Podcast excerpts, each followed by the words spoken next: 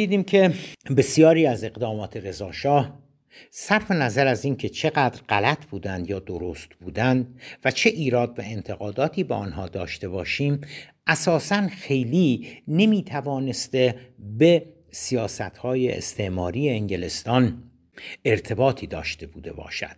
از جمله مسئله کشف هجاب دیدیم که زمانی که کشف هجاب صورت گرفت در ایران و در ترکیه در حقیقت بسیاری از کشورهای اسلامی مستعمره انگلستان بودند و انگلستان هیچ اقدامی در جهت کشف هجاب در هیچ یک از مستعمرات اسلامیش در حقیقت انجام نمی دهد بنابراین این سوال همچنان باقی میماند که اگر لندن سیاستی داشت در جهت کشف هجاب در کشورهای اسلامی چرا در هیچ کشور دیگری این سیاست به اجرا در نیامد؟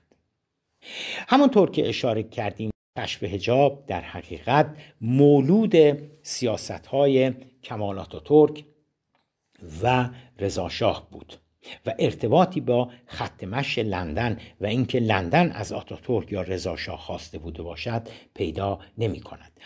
به علاوه نکته مهمتر آن است که اساسا در آن مقطع اسلام و روحانیون مشکلی برای رضاشاه و یا آتاتورک ایجاد نکرده بودند که بگوییم آنها کشف هجاب را به عنوان یک سلاحی برای ضربه زدن به روحانیون و اسلام می‌خواستند استفاده کنند.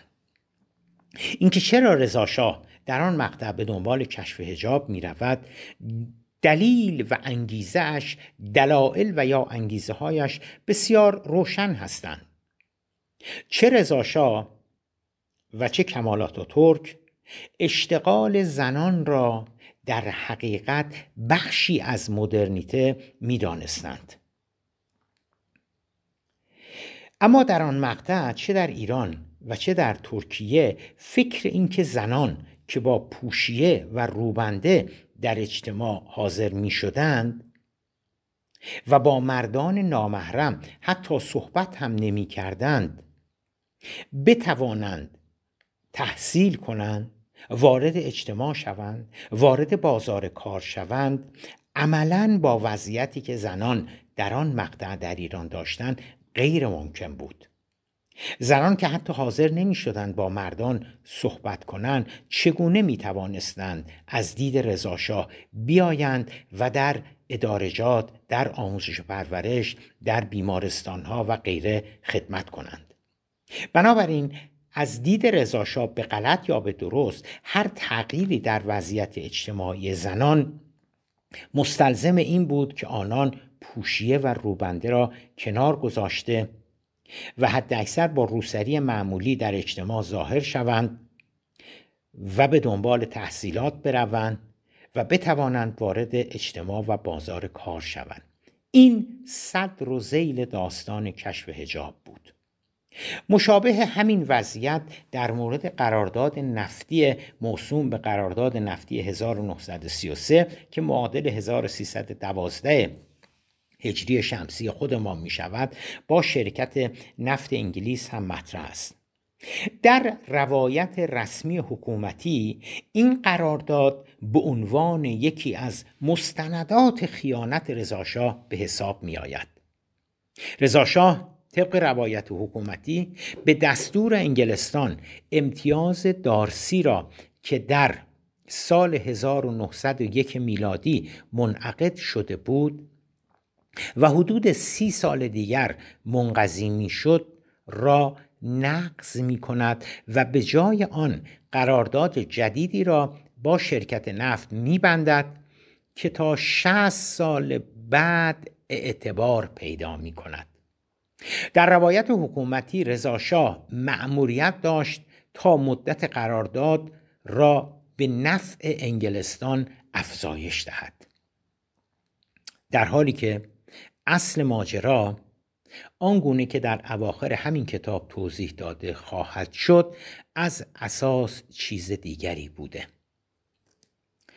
فلواقع تمامی آنچه که به عنوان دلایل وابستگی و سرسپردگی رضاشاه به انگلستان نسبت داده می شود وقتی مورد یک آزمون و بررسی دقیقتر قرار می گیرند نه تنها نتیجه گیری, تنها نتیجه گیری که به تنها نتیجه گیری که نمی انجامند آن است که آن اقدامات به دستور خواست و اراده انگلستان و در جهت تحقق منافع انگلستان صورت گرفته.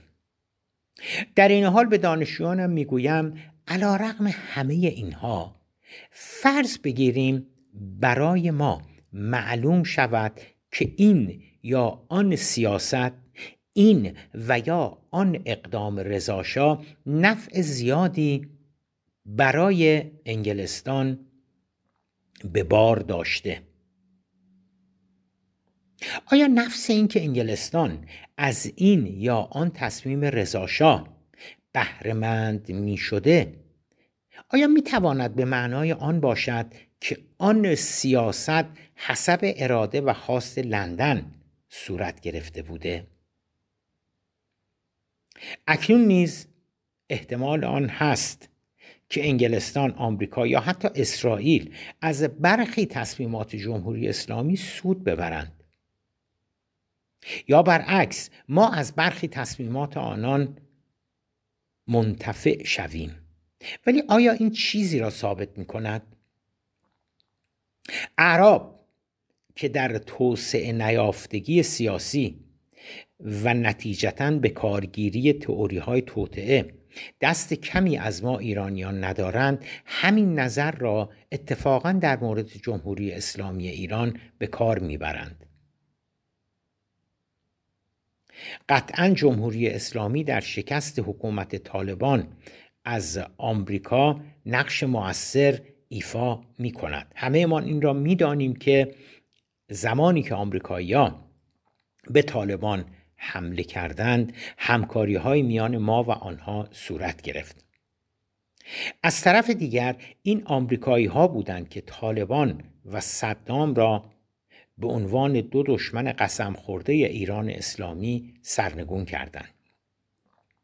بدین ترتیب آن دسته از عرب که دل خوشی از ما ایرانیان ندارن نتیجه گیری می‌کنن و می‌گویند که پس دست شما و آمریکایی ها در یک کاسه است. و حملات و حملات زبانی یا سیاست های دشمنی با آمریکا که از سوی جمهوری اسلامی ایران اعمال می شود را بسیاری از اعراب جنگ زرگری می دانند. به خصوص بعد از سال 1394 و توافق هسته‌ای و برجام این اعتقاد که دست ما و آمریکایی‌ها پنهانی در یک کاسه است در میان اعراب قوت بیشتری هم پیدا کرد این فقط نگاهی واقع بینانه تر به کارهای رزاشان نیست که موجب تردید جدی در خصوص انگلیسی بودن وی می شود روشنتر از آن یعنی روشنتر از اقداماتی که رضا شاه انجام داد نحوه برکناری وی از قدرت است که عملا به نظریه رضا شاه عامل انگلستان تیر خلاص را شلیک می کند می‌دانیم که رضا در حالی که با اقتدار کامل حکومت می کرد و با هیچ بحران و مشکلی اعم سیاسی اجتماعی یا اقتصادی مواجه نبود به دنبال حمله متفقین در شهریور 1320 به ایران از قدرت ازل گردید. ارتش های روسیه از شمال و انگلستان از غرب و جنوب وارد کشور شدند و در کمتر از یک هفته او را علا رقم آن همه شوکت اقتدار از سلطنت خلع کردند. او در سال 1323 فوت می کند و بدنش به صورت مومیایی شده در مصر باقی می ماند تا آنکه سرانجام در سال 1329 به ایران انتقال می‌یابد و در جوار حرم حضرت عبدالعظیم به خاک سپرده می شود پرسش اساسی آن است که اگر رضاشاه واقعا عامل انگلستان بود چه نیازی برای حمله به ایران و اشغال نظامی ایران وجود داشت؟ گفتن اینکه او به آلمان نزدیک شده بود و انگلیسی ها دیگر به وی اطمینان نداشتند مسئله را حل نمی کند زیرا رضاشاه نه در دوران جنگ یعنی از سال 1318 که جنگ جهانی دوم شروع می شود که در حقیقت از بسیاری سالهای قبلش یعنی از اوائل دهه 1310 یعنی در حقیقت یک دهه مانده به جنگ جهانی دوم به آلمان نزدیک می شود بخش عمده ای از طرحها و پروژه های نوسازی کشور از جمله از جمله ایجاد صنایع راه و ساختمان های بزرگ دولتی همچون دادگستری ثبت احوال و اسناد وزارت خارجه وزارت اقتصاد و دارایی بانک های ملی و سپه راه دانشگاه تهران نیروی انتظامی پست و تلگراف محصول همکاری ایران با آلمانی ها بود.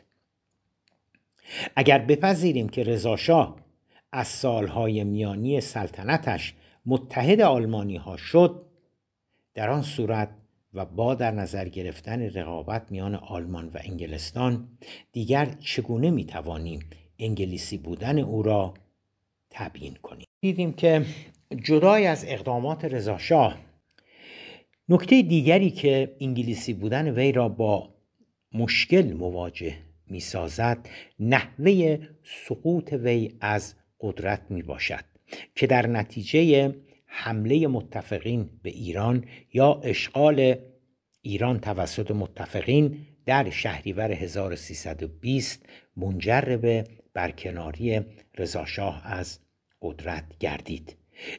رضاشاه حداقل ده سال قبل از آغاز جنگ جهانی دوم به آلمان بسیار نزدیک شده بود و بسیاری از پروژه های عمرانی و توسعه ایران در حقیقت به کمک آلمان ها صورت گرفته بود.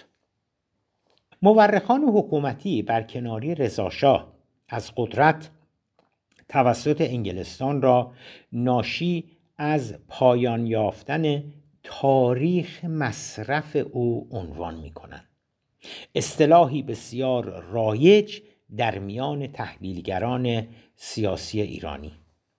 هر وقت و در هر کجا که تحلیل های تحلیلگران ایرانی با بنبست مواجه می شود تاریخ مصرف همچون یک آچار فرانسه جادویی به کمک آنان می آید هر زمان که یک رهبر از دید ایرانی ها وابسته به غرب سرنگون می شود بلافاصله نظریه پردازان ایرانی برای تبیین و توضیح علت برکناری وی به سر وقت آچار فرانسهشان یا همان تاریخ مصرف می روند. به این مثال ها نگاه کنید رضاشاه وابسته به انگلیسی ها بود اما چون تاریخ مصرفش تمام شده بود انگلیسی ها وی را از کار برکنار کردند.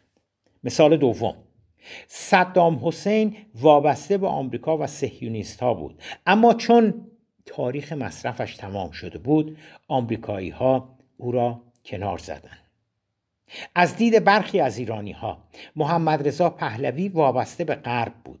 اما چون تاریخ مصرف وی تمام شده بود آمریکایی ها و انگلیسی ها او را ساقط کردند. مثال چهارم اسامه بن لادن رهبر القاعده ساخته خود آمریکایی ها بود اما چون تاریخ مصرف وی به پایان رسیده بود آمریکایی ها او را کشتند. مثال پنجم حسنی مبارک عامل آمریکایی ها و سهیونیست ها بود. اما چون دیگر تاریخ مصرف وی تمام شده بود آمریکایی ها و اسرائیلی ها گذاشتند که او از قدرت سقوط کند. ایزن در مورد طالبان ایزن در مورد داعش که می‌دانیم در ایران معتقدند که اینها ساخته و پرداخته آمریکا بودند اما چون تاریخ مصرفشان تمام شده بود ابوبکر البغدادی را آمریکایی ها از میان برداشتند. به کار بردن ابزار غیر علمی تاریخ مصرف نتیجه روش غیر علمی تری به نام تئوری توطعه است.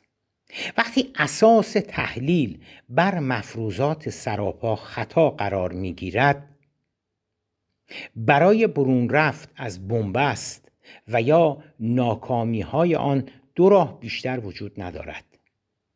یا باید از اساس غلط بودن فرضیهمان را بپذیریم و یا به توهمات جدید پناهنده شویم.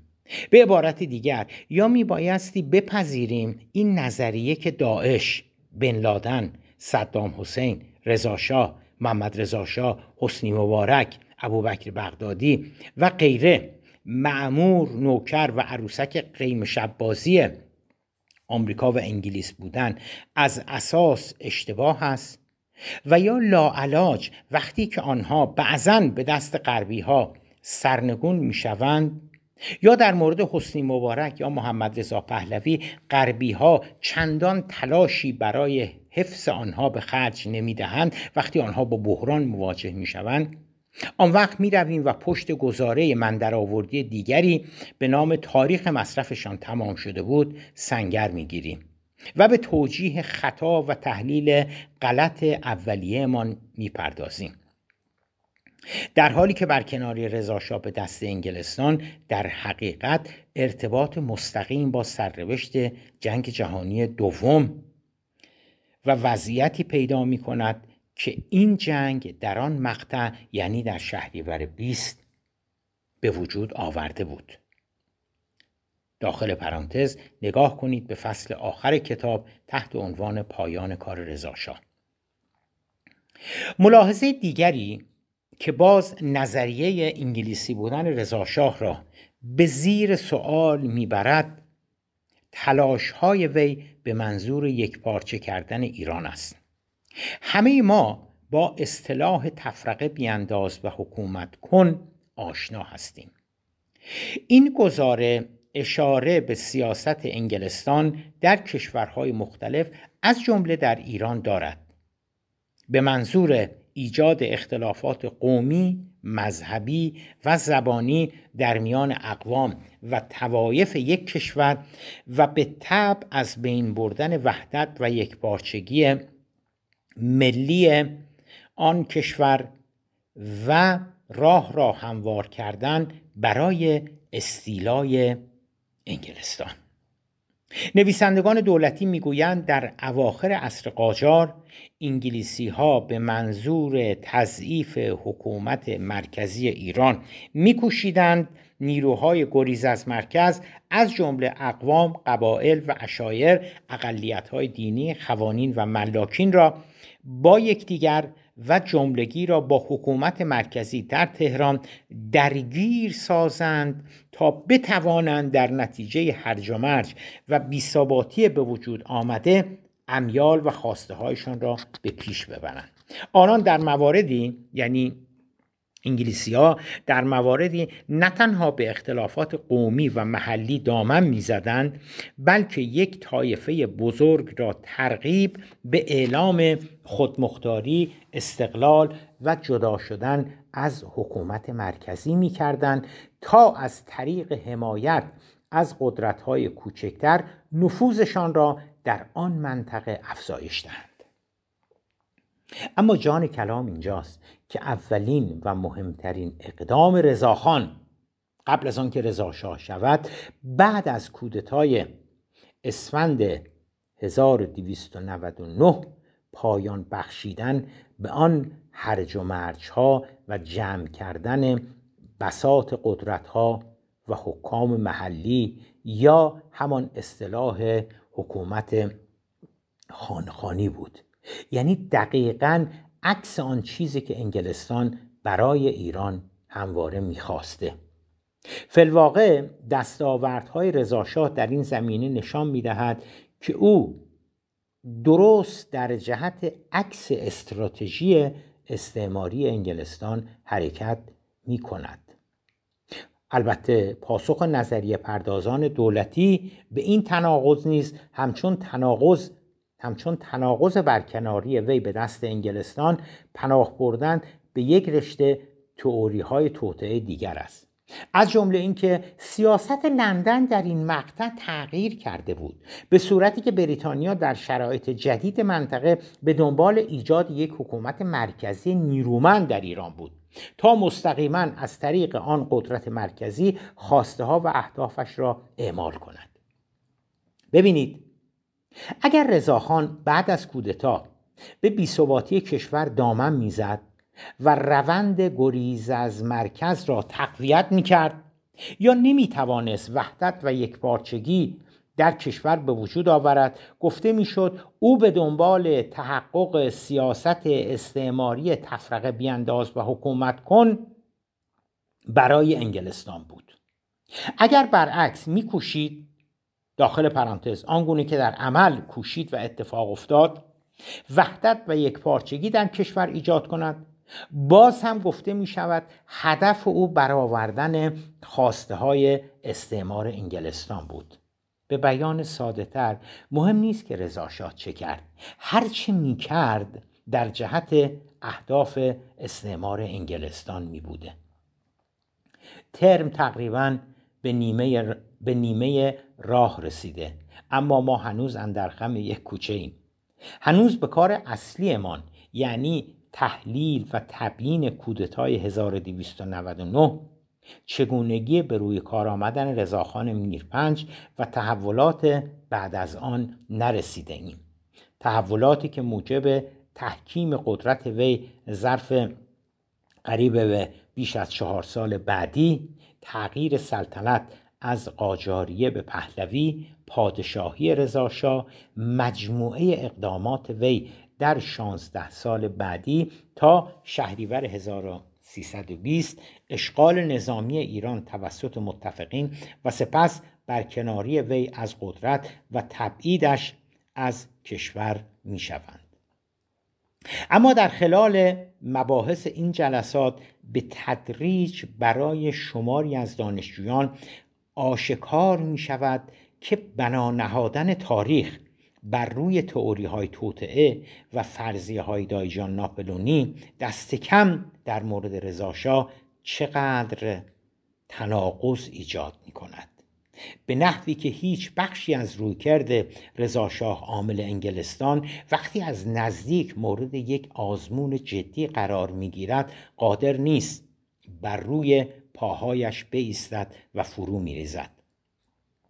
البته برخی از دانشجویان همچنان استوار بر روی نظریه رضاشاه عامل انگلستان ایستاده و تمام و کمال به آن, به آن باور وفادار میمانند. اما برای بسیاری آن نظریه به تدریج شروع می کند ترک برداشتن و ریختن. دست کم با ابهامات و تردیدهای جدی روبرو می شود برای دانشجویانی که در مورد ایده انگلیسی بودن رضاشاه مردد شده اند به تب پرسش های تازه‌ای در خصوص ایران عصر رضاشاه ظاهر می شود از کودتای سوم اسفند 1299 گرفته تا 20 سال بعدی دوران وی. اما دیگر مجال چندانی باقی نمانده. ترم به پایان رسیده. چند جلسه باقی مانده کلاس عملا صرف بررسی جامعه ایران مقارن با وقوع کودتای سوم اسفند 1299 می شود. کاری که در ادامه این کتاب می‌خواهیم انجام بدهیم و نهایتا درس تحولات درس تاریخ تحولات سیاسی و اجتماعی ایران با حجم انبوهی از سوالات، پرسشها، شبهات و ابهاماتی که برای دانشجویان در طی آن قریب به سه به وجود آمده به انتها می‌رسد.